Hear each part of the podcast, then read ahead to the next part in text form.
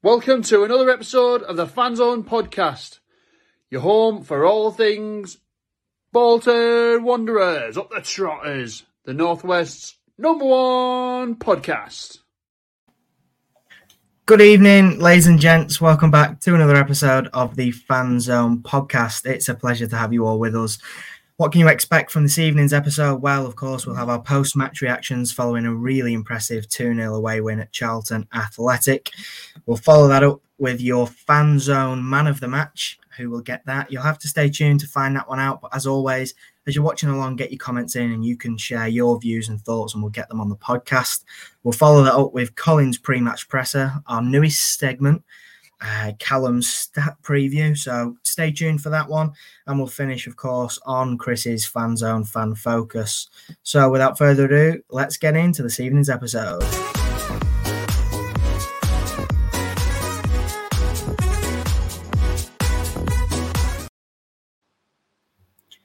So, good evening, ladies and gents. Uh, I'm going to be honest. If you're watching on screen and wondering why we're all in a different layout, I can tell you. Uh, we tried something new. That looks really wrong as well. Um, Stop messing about. Bloody hell, what are you I'll doing? There you- you there go. we go. See, Bloody hell. good Bloody hell. evening, ladies and It's gents. not broke, Ben. It is not broke. Yeah. You know. Come on, we're, we're, we're, Tinker the man. majority of these people are from Bolton. We're simple people.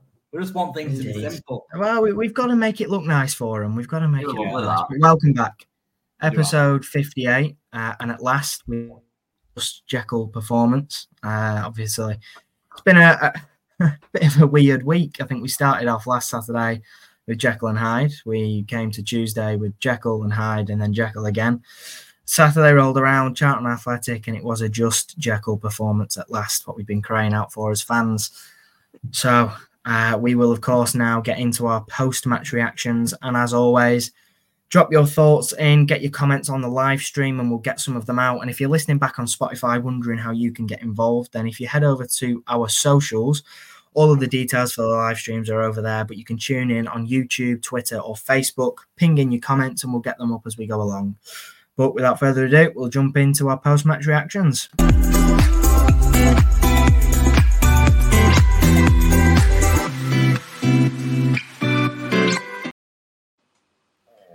So, as we mentioned, an impressive 2 0 away, 2-0 away win for the Wanderers. That's a, that's a mouthful. Uh, we handed over to Chris last week because he was there. So, we'll go for Ange. You were there as well. Ladies first. So, we'll carry on that spirit. What did you make of the game against Charlton? Well, I'm absolutely knackered. Give everybody But- an insight into how long it took you to get there and get home, Ange. Come on. oh, honest to God, it was like about six hours each way or something stupid. It was, it was mental. I'm so tired, but it was worth every single second for the Whites. We're all happy when the Whites win. Um, but yeah, I thought it was like the name of the pod suggests. It was a, it was. Oh, sorry. It was a Jekyll. What that, stupid, that stupid MacBook update. anyway. It's not a Um, Wednesday pod. We can't be doing this. I know. No, I'm no. sorry. I'm making it all Wednesday. Um, yeah. Forty-five so- people watching live here. Come on, can we can we get with the program a little bit here? It's live. It's live. These things happen. Bloody hell. Um, yeah. So, where was I? Um, a much better performance, a much more solid performance. One which at half time, I did start to worry again that we were going to see a repeat of the previous two. But as it goes, um, I felt pretty comfortable throughout. There was a, just a couple of little hairy moments where, which you expect in every match, but I, I thought, and I think the pigeons agreed that we had the game by the scruff of the neck um, some really good performances. Um, that Randell, um, Geth, Santos. I think there was a it was a really good team performance. Um, we were moving the ball really quickly. Um, I just I just had a right good day, if I'm honest with you. really enjoyed myself. Absolutely. It was uh, it was a fantastic showing from the Wanderers. Chris, you were also there in attendance. What did you make of the game? Who stood out for you, both for Charlton and for the Wanderers? And uh, if you could summarise the game, how would you uh, how would you phrase that performance? Um, I'll start with who stood out for Charlton, um, and it was probably Leaburn when he came on. Um, and I think that says a lot for how they performed, considering the talent that they've got in that team. Um, with Tyrese Campbell, Blackett Taylor, Alfie May. I think Alfie May showed a lot of endeavour. Didn't really say anything to me that I thought, oh, we should wish we'd signed him. Um, even though he's obviously his goal output's been brilliant, and you know he's class, he's a class act, but didn't do anything for me. Um, for us, obviously Randell Williams again upping it a notch in terms of performance levels for himself. Um, Santos, just I mean, you just need to listen to the Charlton supporters feedback. If you look across Twitter, if you watch any of their vlogs, if you watch anything, uh, their podcast, Charlton Live, obviously we did some work with last week. Chris, sorry, to, sorry to interrupt you, mate. And, and I know Ben's aware of this, and I'm not sure whether you are, but the viewers are having huge difficulties with uh, our streaming tonight. So I don't obviously want you to continue to make very valid points and it for not to be worth any while. Um, Ben, is, is there anything we can do about this in the interim, or what do you suggest? Yes, uh, if you're struggling with um, tech difficulties and it looks like you're watching, as Hayden said there, the football on the dodgy stick, then if you head over to Facebook um, or Twitter, you should be able to get us clear as day on there. I think it's YouTube that's the issue. Um, but if you bob on Twitter, your comments won't come through that on the chat. But what I'll do is I'll keep an eye on um, on the actual post. If you head over to the stream on Twitter and then just type your replies in there, what I'll do is I'll pick some out and I'll read them out, obviously, from there, uh, or head over to Facebook. Uh, it's at the Fan Zone Pod. You can see them all at the bottom of the screen there. Uh, so get head over there and you'll be able to find us. But yeah, I think it's YouTube that's causing the issues. I uh, do apologise for that. Purely, purely coincidental with you messing about with it, then at the beginning. People will be points to I would think hope you. so. I would hope so. You you calls YouTube YouTube. Some people, some people are saying it's fine. Others are struggling. So if you are one of those that's struggling with it, then then yeah, head over to Facebook or Twitter, and we'll find you over there. Um, but don't miss out. Uh, so Chris, Sorry, yeah, back over to you. I, I think it's quite a lot of people are saying it's fine now. So just a temporary glitch. It's Uh, live, people. It, it's it, we have issues from time to time. yeah, and we are, Yeah. and we're relying on YouTube, Twitter, Facebook. I mean, last week Facebook was out. This week, obviously, we're having a few issues. So yeah, that's Thanks. part and parcel of the live shows. We're afraid. Um, if we could do anything about it, we would do. If only YouTube was as reliable as a fan zone podcast, ladies Oh. and gentlemen. Um, yeah, there were there were there were a ton of. I I, I, I honest, I, I'm I, I'm just go- I'm just going to say it. I think Sheehan might be the new Lloyd Isgrove. Um, that is that is praise indeed. It is, isn't it? I, I, I, in in the words of the song, I just can't help falling in love with you. He's, you know what? I tell you what. I, I don't know if anybody watched the Jesus. the Manchester Derby earlier. Um, but I've got a new name for him, Bernardo Sheehan, because honestly, it, there, there Uh, have, a are, nice, have a nice evening, everyone. yeah, good night. Um, it- One way to get rid of Colin. at our at our level, that's what he that's what he does. That's how he influences our Yeah. team. He makes us tick. Yeah. He's not. He's of course he's not nowhere near as good as Bernardo Silva, but on that level, he's comparable in terms of how he drives us forward, how he calms us down, how he sets us up, how just how he does things. He's just so right. Um, he's just ph- phenomenal, and you could give him man of the match every week at the moment. I think a few weeks ago we were saying that he's a he's a bit of a luxury player and he's very effective in certain games. Now, without getting too giddy and carried away, he's starting to become effective in every game, and that's the mark of a of a quality player who's really finding his tempo and and you know where he's at in that team. Can I add to that? Chris? Yeah. Can I add? Can I add to that? do you think the reason for that is the emergence isn't the right word, but the improved element of uh, George Thomason's game? Yeah. Yeah. Because it's allowing Sheehan to to dictate the game because he's getting more of the ball in. He in protects him, areas. doesn't he? He's Exactly. Yeah. He, he's becoming more physical, and I just to, just to caveat that with the fact that the yellow card habit is stopped for now. Um, sure. so that says to me that on that one. yeah, that he's he he he, he knows his boundaries, or he's he's understanding his boundaries better. Um, I think the other th- reason, and this isn't a negative comment against Kyle Dempsey, but I think having an injured Kyle Dempsey taken out of the equation has also brought some balance into that midfield. I thought Aaron Morley yesterday was excellent in that first half, particularly. I thought Maghoma when he came on in the second half for Thomason, which was a surprise. I thought he'd come on for Morley, but when Maghoma came on, he did well. We just seemed to have an embarrassment of riches all of a sudden in that midfield. And, and it We're now in a position where we can rotate quite freely as well Yeah. and bring players in, you know, that are more suited to certain games. Um, it's just we're, we're really, really fortunate in that position. I think midfield is uh, definitely our strongest area. I think, on, certainly on paper, uh, in terms Without of doubt. technical ability, uh, both in and out of possession as well from individuals. But overall, as a team, uh, sorry, sorry, there's one person who I've not mentioned who should 100% get a shout out, more than a shout out, in fact, because he did well at Wycombe, I thought. And I thought he did exceptionally well yesterday, and that's Gethin Jones. Um, and I say that with the consideration of where he's come from. Oh, what's that? Especially Geth. I put him in Yeah. notes here. Exactly that.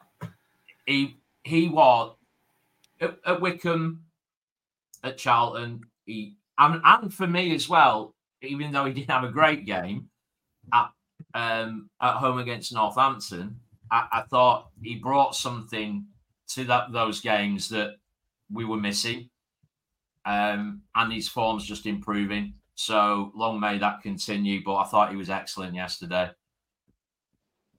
Absolutely. Colin, um, how did you find the game? Uh, obviously, Chris has mentioned on some standout performers there. Just take us a little bit more into that. And obviously, I know you were watching on iFollow, so it's sometimes hard to gauge, especially with the off the ball stuff. Um, but what did you think of uh, individual performances? I know Santos has had, you know, some some really great shouts and, and ca- plaudits from Charlton fans and Bolton fans alike. Uh, obviously, Chris has mentioned Geff uh, and the likes there. Who for you stood out in that Wanderers side? Um, I think it's um, once again it's it's it's important that we recognise the output of Randell Williams. I think that he was fantastic in the fullback position uh, once again. Obviously, he scored a, a, a belter, um, but I think he's he's always making himself available offensively and defensively as well in terms of his cover. Um, Yeah. So he's a bit of a standout. I actually thought about the game in general. I know obviously I'm deterring away from your question there, Ben, but I thought we controlled the game without without really having to break too much of a sweat. To be honest, that's that's kind of what I picked up uh, whilst watching it. Um, and did we? We're going to get pelters. this. Did we play that well? Did we have to play that well? Is what I'm getting at. I think we we played in a, in a, in a manner that allowed us to you know just dictate the game without actually playing our best. Do you get what I mean? Yeah, there was Um, another gear left. There was definitely another gear left. It felt like. Oh God, Yeah, there's yeah. another couple, I think. And I think the reason why I'm saying that is because my standout player yesterday was um, one of several players from from the defensive line. Um, so it might give us an indication that defensively that you know we, we stood up and, and you know uh, played well effectively from a defensive point of view. Um, I also thought it was good to see that they made a, a commitment going forward in numbers as well uh, from the team. Obviously, was- we, we were um, on the counter. I thought we were pretty good when when they were obviously putting us under a bit of, bit of pressure.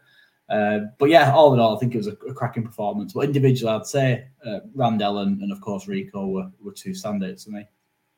Absolutely. I would echo all of your thoughts there in the chat, very much on board. Um, plaudits for Sheehan there saying that he's forgot about his past injuries. You know, he's, he's, he's into tackles more, his defensive duties are becoming more and more sound each and every week. Um, Liam said he's willing to ride a challenge, put a tackle in, and that confidence only with each passing game uh, obviously will grow. So yeah, great plaudits all around. I thought it was a, a fantastic performance, but yeah, as you said, an extra gear uh, available there, but I don't think we needed it. It was uh, a very, very well-rounded performance. Can I add something to, to what uh, Chris was saying about Gethin? Um, when he got sent off against Peterborough the other week, I, I made the comment that I thought he, he could do with having a long, hard look at himself after that performance. And not only that, his performances prior to that game as well. And, and I think he paid reference to the Peterborough game yesterday in his interview with Wanderers TV. So I think that he's, he's done exactly that and gone back to the drawing board a little bit in his performances. And, and yesterday, and, and, certainly like Chris said on, on Wednesday, was um, sorry Tuesday, he was he was fantastic. Mm. So he got uh, hats off to him is what I'm what I'm trying to allude, yeah. allude to. Absolutely, a, a great turnaround. It's uh, it's good to see him back to his you know consistent self. For, for weeks on end, he was a constant seven out of ten. Again, um, sorry Ben, to add again to that, it, he's mentioned again in that interview yesterday with Wanderers TV that um, Gethin Morley, who we're going to have to keep referring to him as, was fantastic whilst he was out of the team. So that pressure, knowing that somebody is literally just ready to right. step into your shoes, yeah. is obviously competition for places critical, isn't it? Yeah, absolutely. We'll have now, of course, hand over to Ange for your fan zone man of the match.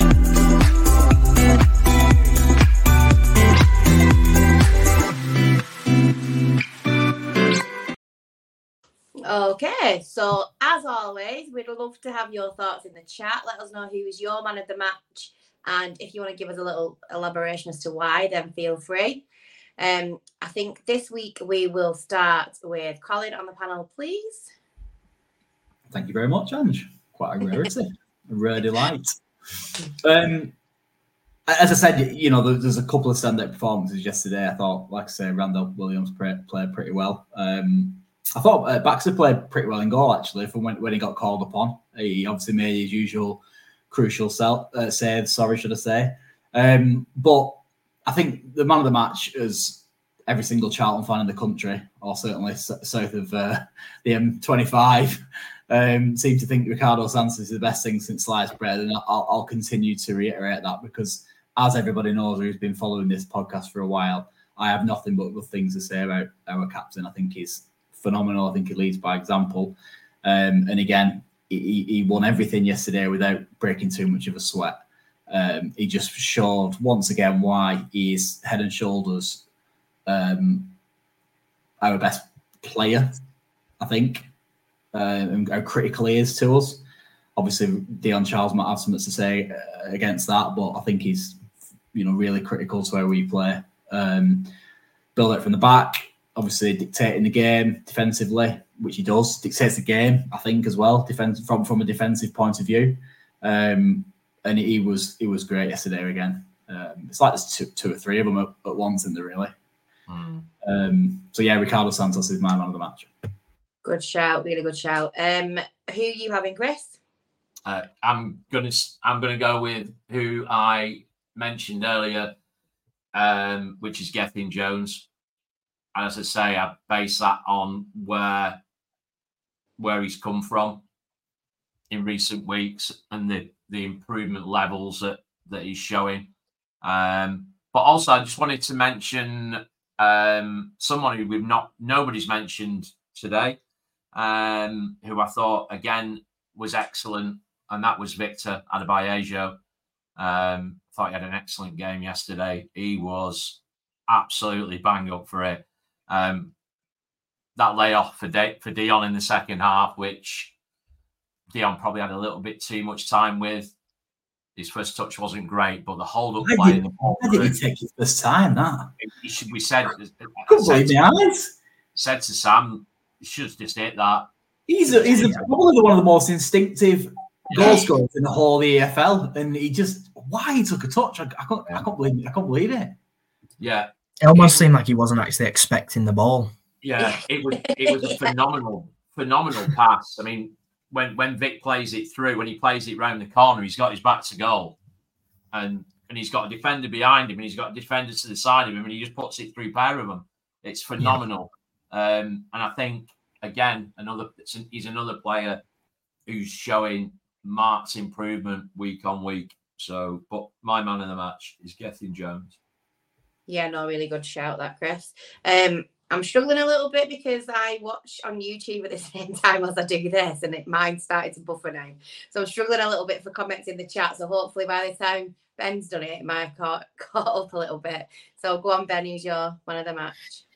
Yeah, for anyone who has just tuned in and was wondering why the YouTube seems to be a little slow, I think it's an issue over there. Uh, so head over to Twitter or Facebook uh, and join the stream on there, and we'll we'll obviously welcome you in. Um, so you can catch us all over. But for me, my man of the match for Saturday, uh, someone that's been talked about quite a lot, um, is Randell Williams. I thought yesterday was possibly up there with one of his best uh, which I think we also said, you know, in recent weeks. I think he's just been fantastic. Uh, his goal contributions are, are coming and, and they're, they're, important from that position to take that reliance off the front two. When you've got players that, that can create opportunities and score opportunities across the pitch, it, it relieves that burden on the front two. So for me, Randell Williams was fantastic. I thought his goal was really, really well taken. He made himself available from, from none other than a short corner yeah, for me, Randell, he was he was superb. His defensive contributions were, were, up there with some of his best as well. He did really, really well to deal with with Tyrese Campbell, who was their their young lad on the wing, who is electrically fast. Uh, so yeah, for me, Randell Williams this week. And it looks like the deciding vote comes down to me. So for the same reasons as Ben, and because he has been improving week on week. And I think this is going to be hopefully a season to prove the doubters wrong for Randell Williams. Um, it, absolutely for me, the man of the match for this week's pod is Randell Williams. Although, well done. Although, he, he probably should have had a hat trick. Yeah, he should. He surely put that one over the bar. But I'll take that from a position from a from a player in his not position. He's got no business really. It's, not, cri- it's not criticism. I'm not criticizing him. I'm just saying he could, he could have had hat trick though. He definitely yeah. could, but he was brilliant. I, I, think the chat, from what I could see, was kind of going Rico Randell. So, um, yeah, I think we've I think we've everyone's on the on a similar page to us. So yeah. Superb, splendid job. We will now hand over to Colin uh, for his very well prepared pre-match presser.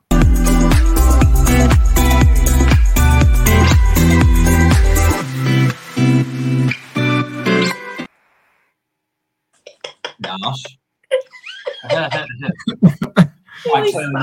I've clearly been talking about moving behind my back, you know, because I'm not prepared, you know. But... Streaming live. I can live with that. It's fine. So, uh, live from a toilet, Shrewsbury Town are our next league fixture, um, managed by former Wanderer Matty Taylor, who once scored one of my favourite ever away goals against West Ham United uh, with a wonderful left peg from back in the day. I um, it was him. I just didn't know that for yes. some bizarre reason. Well, it's good to I could prepare myself in it for this bit. Well, so, exactly. you know, Brilliant. Um, Ollie gives us the info we need.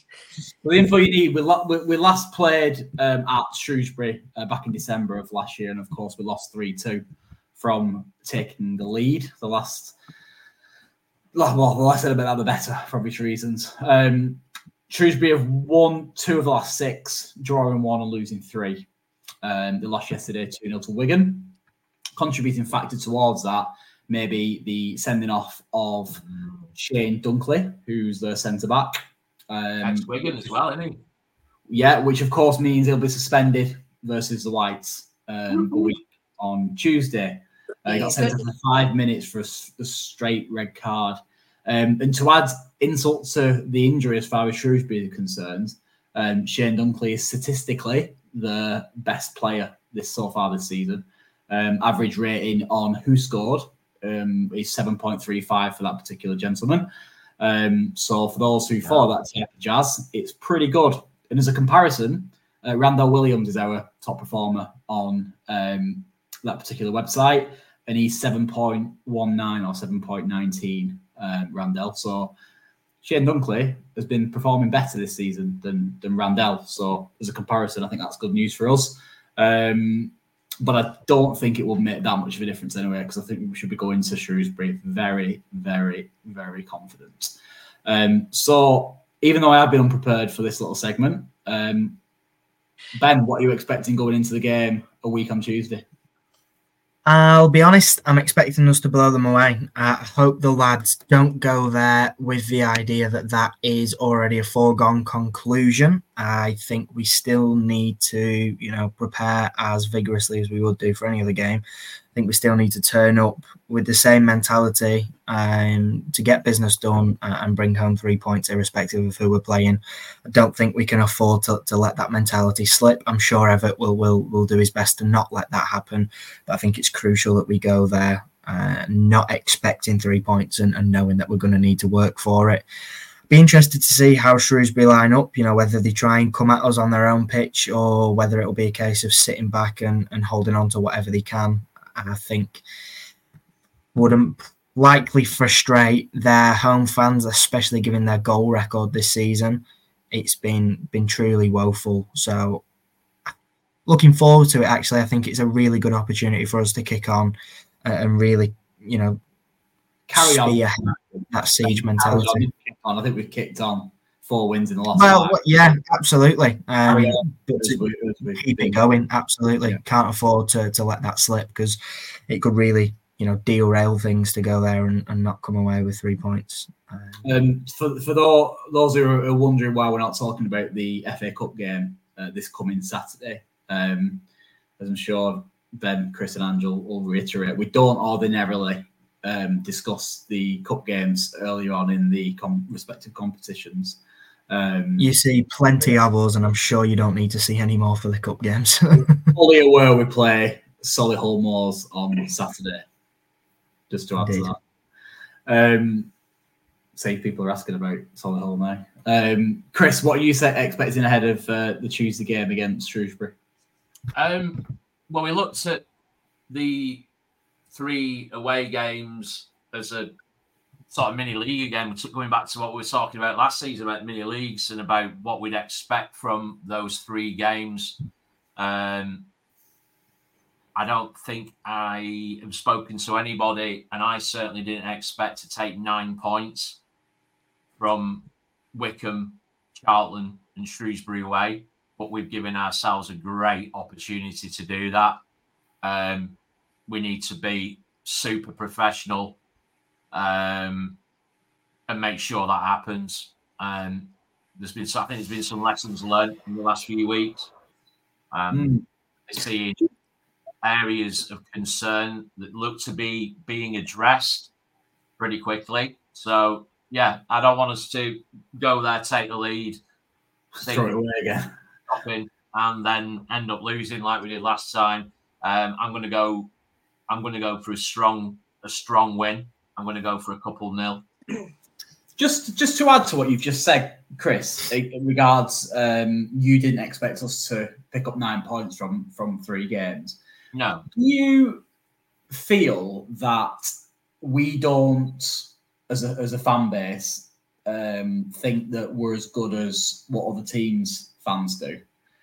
And I say that, or not even just fans, the opposition as a as a as a as a thing. Like you know, Charlton, for example, the weekend, I've seen that we were apparently being used as a benchmark as to where yeah. you know they're tra- striving to get to as, as, as a club. And obviously, I think that a lot of clubs outside of our little Bolton Wanderers bubble probably think that we are that that team. So why is it that we don't think we're as good as we are? Because I think we've you, you only get a snapshot, don't you? As as a hmm. So I, I always look at other clubs, and obviously the one I'm sure we're all looking at at the moment is Portsmouth, given the fact that they're what 25 games unbeaten um, going into last season, obviously as well because they're only 15 games in themselves. Yeah. But um, I think we you only see so much, and you can paint some pictures which aren't exactly accurate. Um, I think we see it we see it more representatively, if that makes sense. That that you know, games like Carlisle, games like Reading, games like Wigan. Just picking the um, defeats up though, aren't we? There. Yeah, second halves against Northampton, second halves against Port Vale, which are the Jekyll and Hyde that we've, we've been talking about for weeks. No, but we know we know why we were we know why we were poor against them teams in the second well, half. That's a difference, though. That's a difference. Team stretch squad. Yeah, yeah, but team teams that go up adapt, and teams mm. that go up get through that. And I think that's probably what's planted that seed out. Um, yeah, okay. I, th- I, think we've ridden it really well, all considered. Well, I mean, the table yeah. table don't lie. No, table don't lie. We, we're, we're six points behind the team with a game in hand. Six points behind Portsmouth with a game in hand, who haven't lost in twenty five games. Hmm. Oh, I know, I know. Well, I know how good we are. That's why I'm. That's why I'm always. That's oh, why no, I'm no, always. I'm, I'm, I'm, not, I'm, not, That's not directed yeah. at you. That's directed at, at, at certain quarters. Who, who, I can understand they're getting frustrated. I think we've we've already dealt with this and said that expectations were set, goals were set, and that was automatic promotion. Think about Evatt's post-match interview at Oakwell when we lost the playoffs. Yeah, that we're going up and we'll be spending in in I'm, I'm, paraphrasing, but that was that was the context of the conversation. And then subs- subsequent to that, that the objective is promotion, and that's the expectation. And we've seen ridiculous expectations set this season, and it frustrates people when we don't get there. Um, but I think, that, no. I think that that specifically is the key difference between us and the away fans. The away fans don't see that; they don't yeah. see the full nineties every week. Yeah. And it's the same with, you know, when we rock up to places and, and places like Shrewsbury, you know, we look at the league table and see that you've not scored many goals. And think, well, this is going to be a walkover. But, you know, we don't know. And that's why the preview shows that we've started doing uh, are really good, which is a shameless plug. But if you are interested in Honestly. finding out, then you just get that extra insight. Yeah, I had a conversation. I had a conversation with Dad today actually about that, about the, the preview shows, because obviously that the reason the reason why we have got all of us have got them um, mentality towards the opposition. Um, it's simply because we don't have as much information on the opposition. Yeah, yeah. Um, so he was saying because my dad, he's got an obsession with the Premier League and a very little obsession with League One, which is kind of understandable. But he was saying how good the preview shows are for that exact reason. So if you haven't seen the preview show, please jump on it and let us know your thoughts because obviously we're putting a, quite a lot of hard work into that. Yeah, it, it is important. And, and going back to what you were saying, Col, I think I think we do need to sometimes not lose perspective of in comparison to other clubs in the same league that we play in, that actually we're not we're not bad at all, are we? Um, you know, we do we do some really good things both on and off the pitch. And Charlton, you know, we you know we talk about our European conquest and we talk about this, but think about Portsmouth, think about Charlton. They've been there as well. Yeah, you know they've graced the Premier League and they've been they've been there. What makes us different to them? No, well, last time I went to. Think, do you not think sometimes sometimes it's because we know how well they can play, so we watch yeah. that absolutely amazing performance at Wembley, and we know what they're capable of, and it's just born of frustration in it that yeah. you, you know what the what the potential is, and it's not all, and it's not it's not week in week out that we're performing like that, and and I think that's that's kind of in a there nutshell for most people. That's the thing. It's the it's knowing what they can do. Yeah, yeah, no, absolutely. And I think you know, if you take that performance at Wembley, just for a minute, just for a minute, just humour me, and you take that performance at Wembley and you put it against a team in the lower reaches of, of Premier League, the Luton, the Sheffield United, no disrespect to these teams, obviously they're doing brilliantly. Well, they're not. They're doing shockingly bad, but they're in the Premier League. Is the point I'm making badly. But yeah. I think if you took that performance level and put it against the Premier, a bottom, lower level Premier League team, it would hold its own. It's that good. And the point I'm making, again, quite badly, is that you can't sustain it. You can't possibly sustain that for the for, no. for the duration of a season. You can raise your game. No. It, it, Well, that- you can raise yeah. your game. We've all seen it, haven't we? I mean, you think about the FA Cup 20 years ago when it was a thing. Um, the Hmm. teams, that well, we've done it. The white hot years, giant killing. Yeah. A team pushes themselves that far, that hard. They got nothing to lose, and they go into a game and they, they upset a Man United and Arsenal. And I think it's a Yeah. similar kind of thing. Yeah, and it, lead, it, kind of leads to what Brandon's just said as well. He said he gets um, pissed off with the lack of consistency. It really winds him up. It shouldn't wind you up, Brandon. I don't think it's consistency. Well, I just saying it shouldn't really wind him up because you've got to always remember that we're playing. We've got players in our squad that are League One footballers, low end Championship, at a posh. Some of them. Yeah. So we we got to remember that that they're not always going to be absolutely flying week in week out to, to the standards that you obviously expect. No. It, it's, it's- Um, it's like the Dion Charles conversation, Colin. I mean, look at him now. I mean, obviously, 20 goals plus last season. He's the first goal scorer to break 10 in consecutive Before seasons November. since Madine. Before November as well. Uh, It's not, yeah, it's not even November. I mean, he, he's he's pushing the boundary every season. He's getting better and better and better.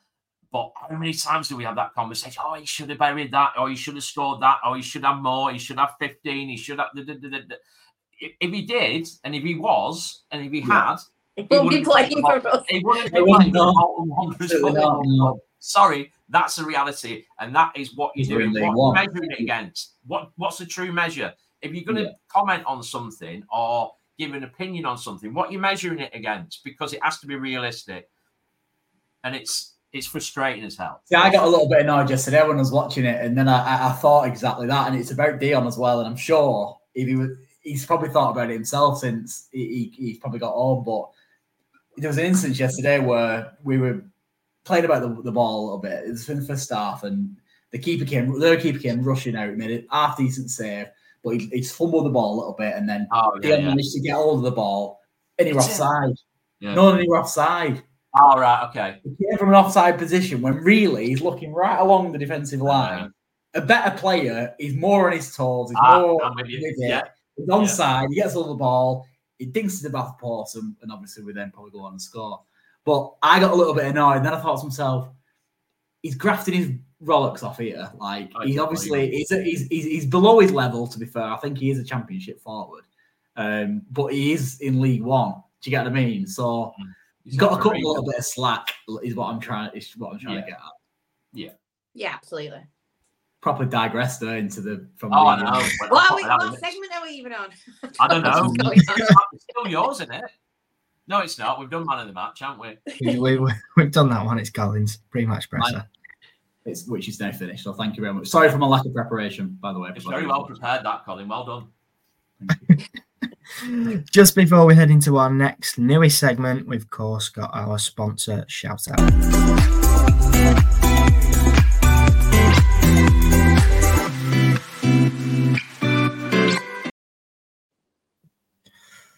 So, huge thank you to the guys over at Eco One Windows for being our headline sponsor for the 2023 24 season. Uh, unbelievable, folks. Uh, we say it every week and we mean it.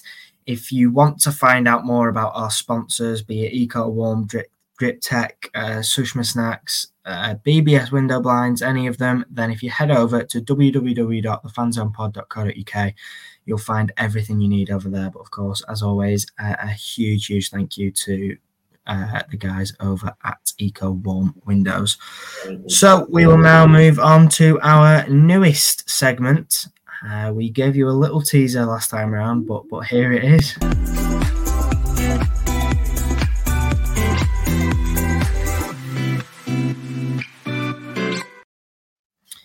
In true Ashley Young fashion, uh, we thought we would carry on the toilet humour that, that Colin knows and loves with our newest segment, Get Stat On. Uh, I mean, seeing as he live streams from his toilet, we may as well play on it a little bit for whilst we've still got it. So, Great banter, great banter, Ben.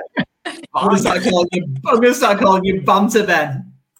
so we'll hand over to our newest team member for our newest segment, which is, of course, Callum and his Get Stat On segment.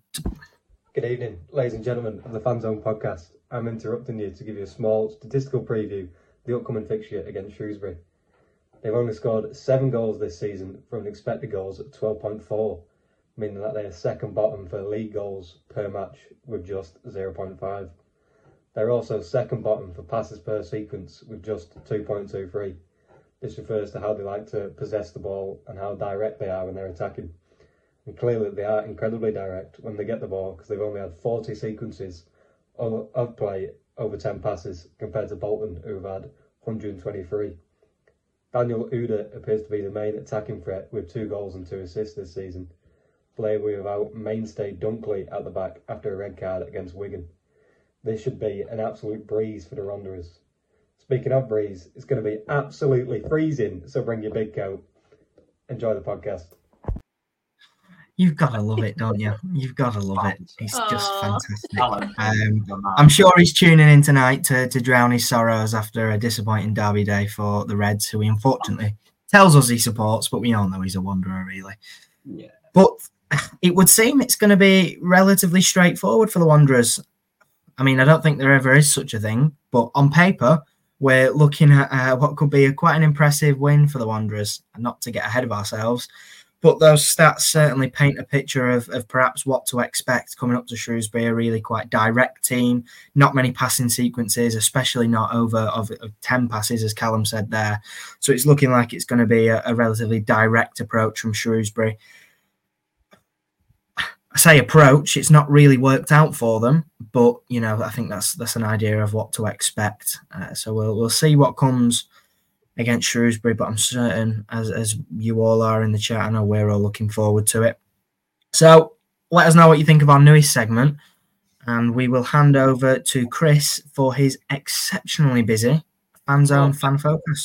Ben, before you do that, um, there's a few of us will be at Shrewsbury, and obviously there are a few at Charlton. But if you do see us, come and say hello. That'd We be love nice. it when you say hello. I'm like, it. say hello. It's mint. It is. it is. Come and say hello. But yeah, we'll hand over to Chris for his fan zone fan focus.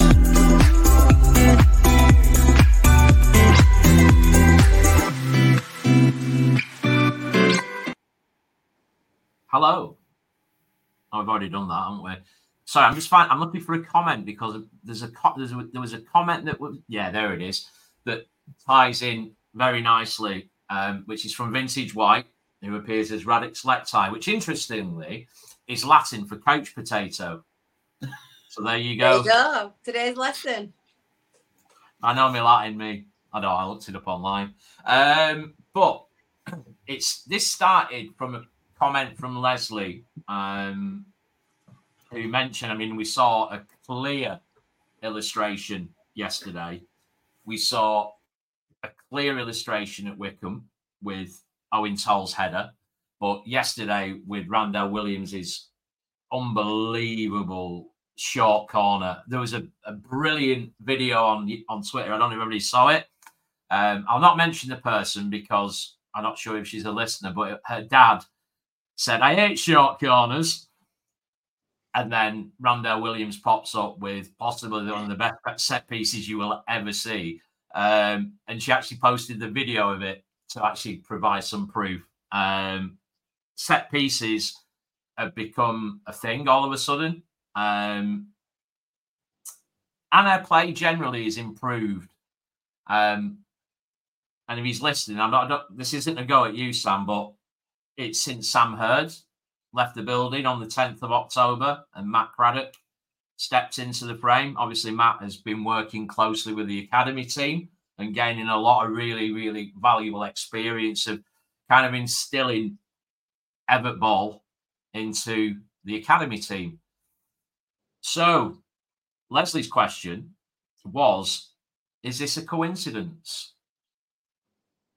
And then we lead on to David Green and Benny the Ball, um, who also mentioned the introduction of Matt Craddock. Um, we've seen an upturn in form, but it's also coincided with the cavalry returning, injured players coming back into the frame. Has that had an effect? Naturally, it will. But are we onto something there?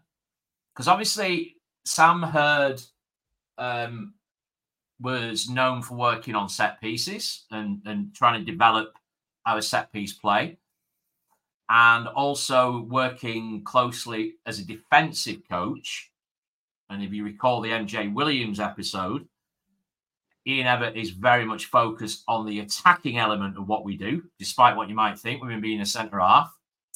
So it'd be interesting to hear in amongst you three and also in the chat what your thoughts are on that. So just to summarize, do you think that Sam Hird leaving um, and Matt Craddock being introduced as his replacement, albeit on a temporary basis until the recruitment process is complete, has it had an effect? I, I'll, I'll take you on that because I, I, don't think it's so much Sam Hird leaving. I don't think that is the catalyst in itself.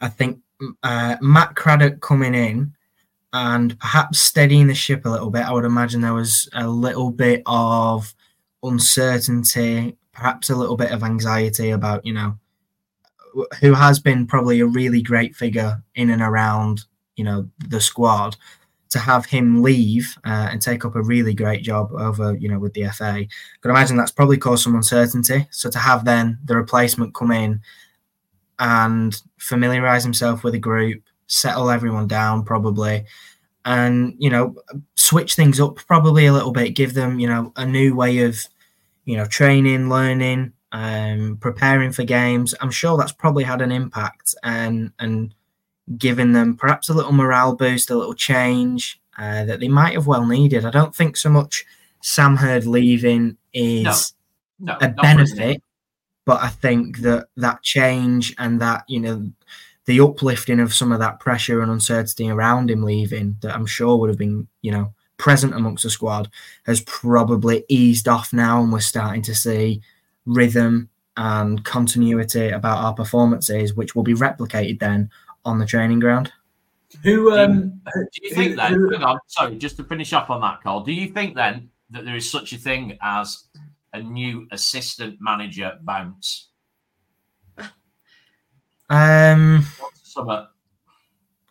You probably, you know, changing in any any sort of workplace, whether it's you know your office nine to five or a football field, any change in management or you know the powers above so to speak is likely going to make you work harder because you're trying to impress someone else mm. so for all the lads in the squad now that probably will have met matt and you know knew him have now got a different relationship with him as opposed to it being you know a friendly face in and around the place.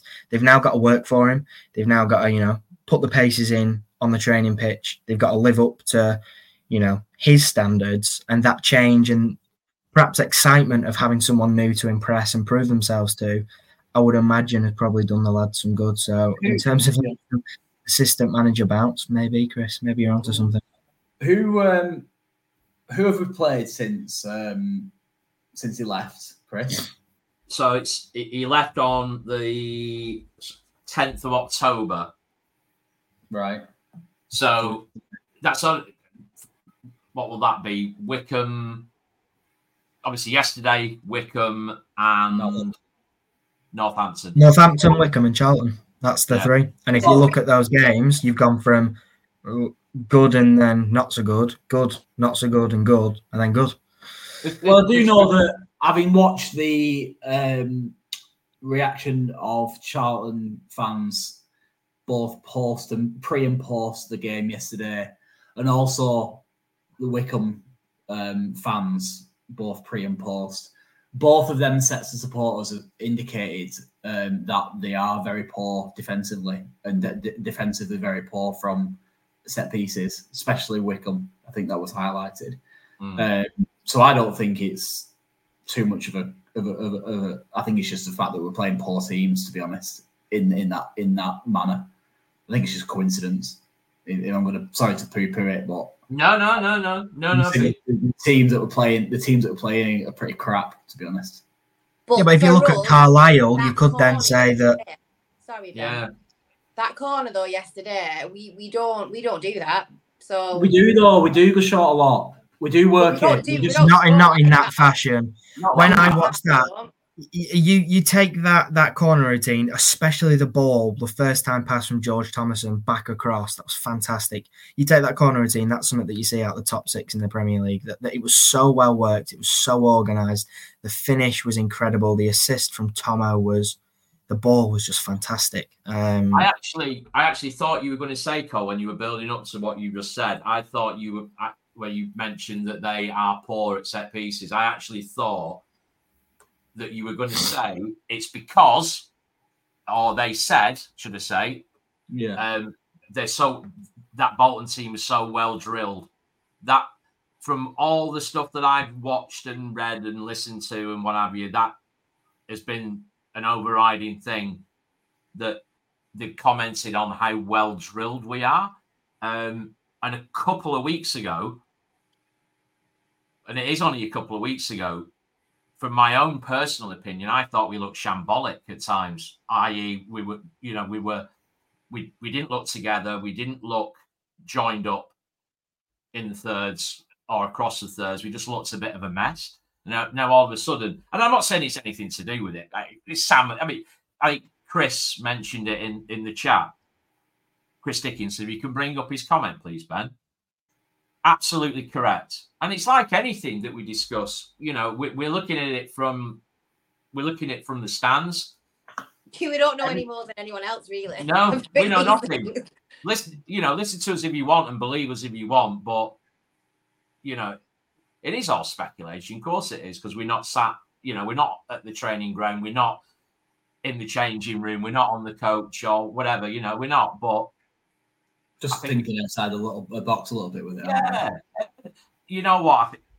Let, let I'll just I'll just close this off by saying a massive thank you to the work that Sam Hird did, and I think you could see, and if anybody watched um, Inside Match Day, every time, and I know it's only a small thing, but every time the players came out of that dressing room at the beginning of the second half, the person who was always there giving them those final words of encouragement as he went back on the pitch was always Sam Hird.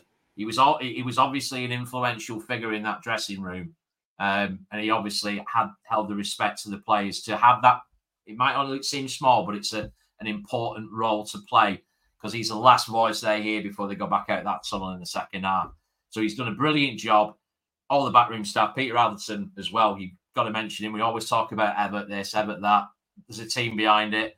So just to put on record, and just to add as well, that's why it looks like we've got more staff that, oh, we have got more staff than players because it's not just, it's not just the players who make the team; it's everybody else in the background, yeah. and, and, everybody should be aware of that when you look yeah. at images like that. In my opinion, it's um, it is like Dan's just said. Losing Sam Hird is a blow. He was he was linked with managerial jobs. He was linked recently with the York job, I think it was, not not too long ago. And for somebody who is third in the pecking order between, behind Ian Evatt and Peter Atherton, he's obviously highly thought of, and he's gone to the PFA now to take a role. So he's obviously, yeah, exactly. It's going to happen. If you breed success, people recognize it and reward it. Would he ever become our manager? Probably not. So is there is there a succession planning thing in place at Bolton for Sam Hird to become a manager? Probably not.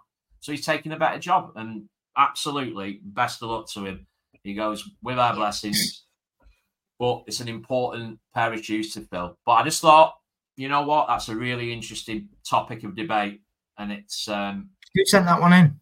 So it started with Leslie Davis, and it was added to by David Green and Benny the Ball who spoke about Matt Craddock's introduction. Leslie spoke about Sam Hird leaver. So thank you all very much for that. That was a, yeah. a good one. I enjoyed that. Um, finally, and I'll, I'll I'll try and make this short and sweet because that one went off on a few tangents. And this one is from Luca Wanderers. Um, and Luca, his comment is: We have League One players. Therefore, if that is their level, will they ever be able or sorry, will they ever be good enough to take us to the championship? Or do we have to play like we're already there? Clues in the question. You've got to think about the question because I looked at it first. Thought, what's he talking about? Of course, the League One plays. He played in League One, but Okay, think about the standards that that, that they play at. Um, and I thought I, I thought that was really really interesting because I think we we've spoken about it before about the levels and not playing in second halves. That the, the the kind of football that we play, this Evatt ball, that's driven by methods from Bielsa, Guardiola, De Zerbi, etc. Can you play it at League One level? So I thought it was a really interesting topic to to to dissect. Um, for me, I think personally that sorry, I can see the comments.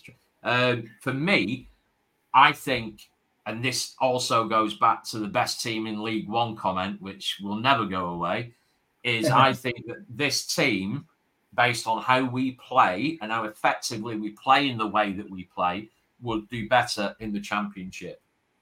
And I'm setting myself up for a right Evatt like backlash there. Bloody But- Yeah. I'm not sure I that. think I, I think and I, let, let let me just back that up with why I say that.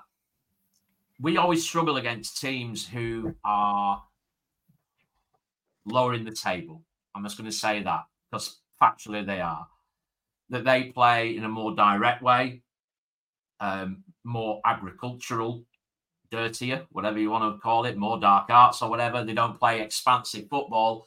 Whereas teams in the championship, sorry, that was a bit of a David Brent hand gesture, but teams in the championship, they do play a more expansive game of football, more sort of probably suited towards the Premier League or aiming towards the Premier League. So I thought that was really, really interesting. And as Dan's just mentioned, Ipswich are proof of that um, and the way that they play and the way that they're taught to play by Kieran.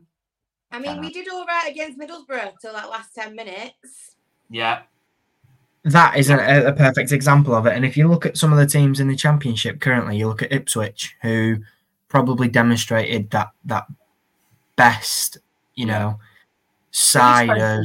They did, but look at Plymouth and Sheffield Wednesday. I think probably Plymouth and Yeah. Sheffield Wednesday were a mm. better example. Plymouth are. Yeah, Well, you could Plymouth. no, but no. Look at Plymouth and Sheffield Wednesday as two teams from last season. Who Yeah. who were, you know what I mean? That it, it was between those two. I mean, the, the run that Sheffield Wednesday had was unrivaled. They had a, an unbeaten run, which is comparable to Portsmouth right now. And look at them mm-hmm. now. That there's a lot of circumstances and there's a lot of things that come into into play. Two teams very similar on paper, but a, My only question is with that is how many of them players that we've got now. I understand in terms of the methodology and the way that they play and how they're mm-hmm. programmed. And, you know, I do believe that you do start as you mean to go on as well in terms of how you want to progress, which is obviously what Evatt's trying to achieve. of course it is. How many of them players are good enough to play? Bingo. bingo. And that's I think we've got I think we've got more than people probably recognise. And the thing is, it, it's tough to say because obviously you'll never know until you get there. But if you look at teams like Rotherham as as one example that went up that played a relatively direct style of football. Uh, I know they had Freddie Ladapo at the time, who you know you give the ball to him in the air and just hope for the best. Um, that that probably haven't got on quite as well in the championship, Uh, but the, the the caliber of players that they had were more than good enough to sustain them there. So I think it's less so perhaps when you get to the top end of the championship, don't get me wrong, you have to spend big to compete. Look at Sunderland, look at Ipswich, you know, the, the budgets at that level is Mm. astonishing. But I think it's less so about the, the caliber of player and more about the way that you play. And I think there's a good number of lads in our squad at the minute that would fare relatively well in the championship. Don't get me wrong, you'd still need investment to survive at that level. Um, but I think the way that we play is, is far more suited to even teams at the bottom end of the championship. You look at Middlesbrough, we did really well there. They were flying high, you know, the season before, aren't so much at the minute. But I think if you look go from from a good top- championship team. exactly, you look at bottom to top in our team, you know, Nathan Baxter is more than capable at the championship, or at least will be in a year, two years' time. Uh, he's still only a He's young lad. a championship goalkeeper playing in League One. though. it's clear as day. Absolutely. Oh, Eoin. Told, Eoin Toal can play there, could play there, and will only get better at that level. Rico Santos, without a shadow of a doubt. Um, Geth is a little bit iffy. Um, I'm not sure. I think you might be looking at a replacement in Will Forrester, who could probably make that step up in maybe a year's or two years' time. Uh, Sheehan, I think, recently has showed that he absolutely could do. Thomason, he was wanted by a championship team, so I can't see any reason whatsoever why he couldn't play there. Um, you know, you could argue that he would have gone to Bristol City and be a rotation player, but obviously there's there's potential there for him to grow and become a, sturdy championship player. Uh, Randell, I think, could make the step up, especially if he carries on with his performances at the minute. Dacres Cogley, the exact exact same. Dion, we've already said on this episode that he's a championship forward. So you, that's what nine or eight out of of our first eleven. See you could put in there. Was to add to that as well. Um, Vic has played in the championship, and so has Dacres Cogley as well. Yeah, Birmingham. Um, what I think, what I think, what I really, really hope happens in January that we add championship players, one or two of them, to, Yeah. to the current squad. I agree with that. If we did, if we did that, then we're we're looking at a completely different end to the season than we've we've had in recent years. So, yeah, And I think going back to going back to the original question, and this is and all that just leads in perfectly. The closing comment was, "Or do we, or, do we have to play like we're already there?" And I think that is the, the key to to it all. That's the crux of the point, and that's what we're doing. And it will backfire sometimes. Mm. That's Evatt's mentality, though, isn't it? You know, he wants Yeah. to get us to that level, and he's not going to change his way of playing and his plan B that everyone, you know, so desperately wants to accommodate that because he knows that if you chop and change your system now, then when you need to play that system with fluidity and consistency at the championship level, the lads are going, well, shit the bed for, you know, 10, 15 games last season. We played a 4 4 2 and all we did was lump it forward Mm. and you know you can't you can't do that you have to have consistency at the championship more than anywhere else probably um you can't rely on i mean even at the top levels of the premier league you can rely on individual talent to sort of save your season but at the championship you have to be on it every single week and i think Evatt knows that understands that and is trying to get his players on that same page And the final comment this week comes from Jim the Wanderer, and it's you whites.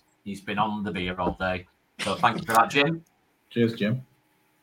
Shall I just Absolutely. mention the form table? Sorry, Liam, I've not managed to slip it in anywhere. So yeah, Liam did send um, me a tweet earlier, which is we're currently sat second in the form table from the last six. Obviously, five wins and a loss, just under Portsmouth. Um, and I think from I think the point he's making is from some people's reactions, you wouldn't think we were doing that well, but actually, not bad, is it? Not at all. not bad. Tell you boys, what, that, Phil. Portsmouth game in a few weeks is going to be something, isn't it? Oh, Oh, good God. Oh, Lordy. Yeah. That'll be a that'll be a sellout, I reckon. yeah, we need to be we need to be the team that beat that. Sorry, I think the pen's leaking. We need to be that team that that that busts that record for me, and that that will that will be that will be a statement result. Um, They'll they'll they'll, they'll drop point. They'll lose before then. You think? Yeah, they, they've come close last couple of weeks. They, Yeah. Yesterday, they, they, they were lucky. Yeah. Absolute hats off to them. But though. still, it'll still be a massive game regardless. Let's any honest. team that can put a run like that together, absolutely. at any stunning. level at any level yeah so Don't it's a concern ourselves one. about anybody else. So only concern ourselves No, about no. ourselves. And it's We want to all win the league. It doesn't matter about anybody else. What we do. Liam, Absolutely. look for the bell ringer. Oh christ I can smell him from it. Sorry. We're uh, we're gonna end on a slightly more somber note, um, which is a- a shame, but we've got a a little thing, so we're just gonna play it, and then we'll, we'll obviously talk to you about it after.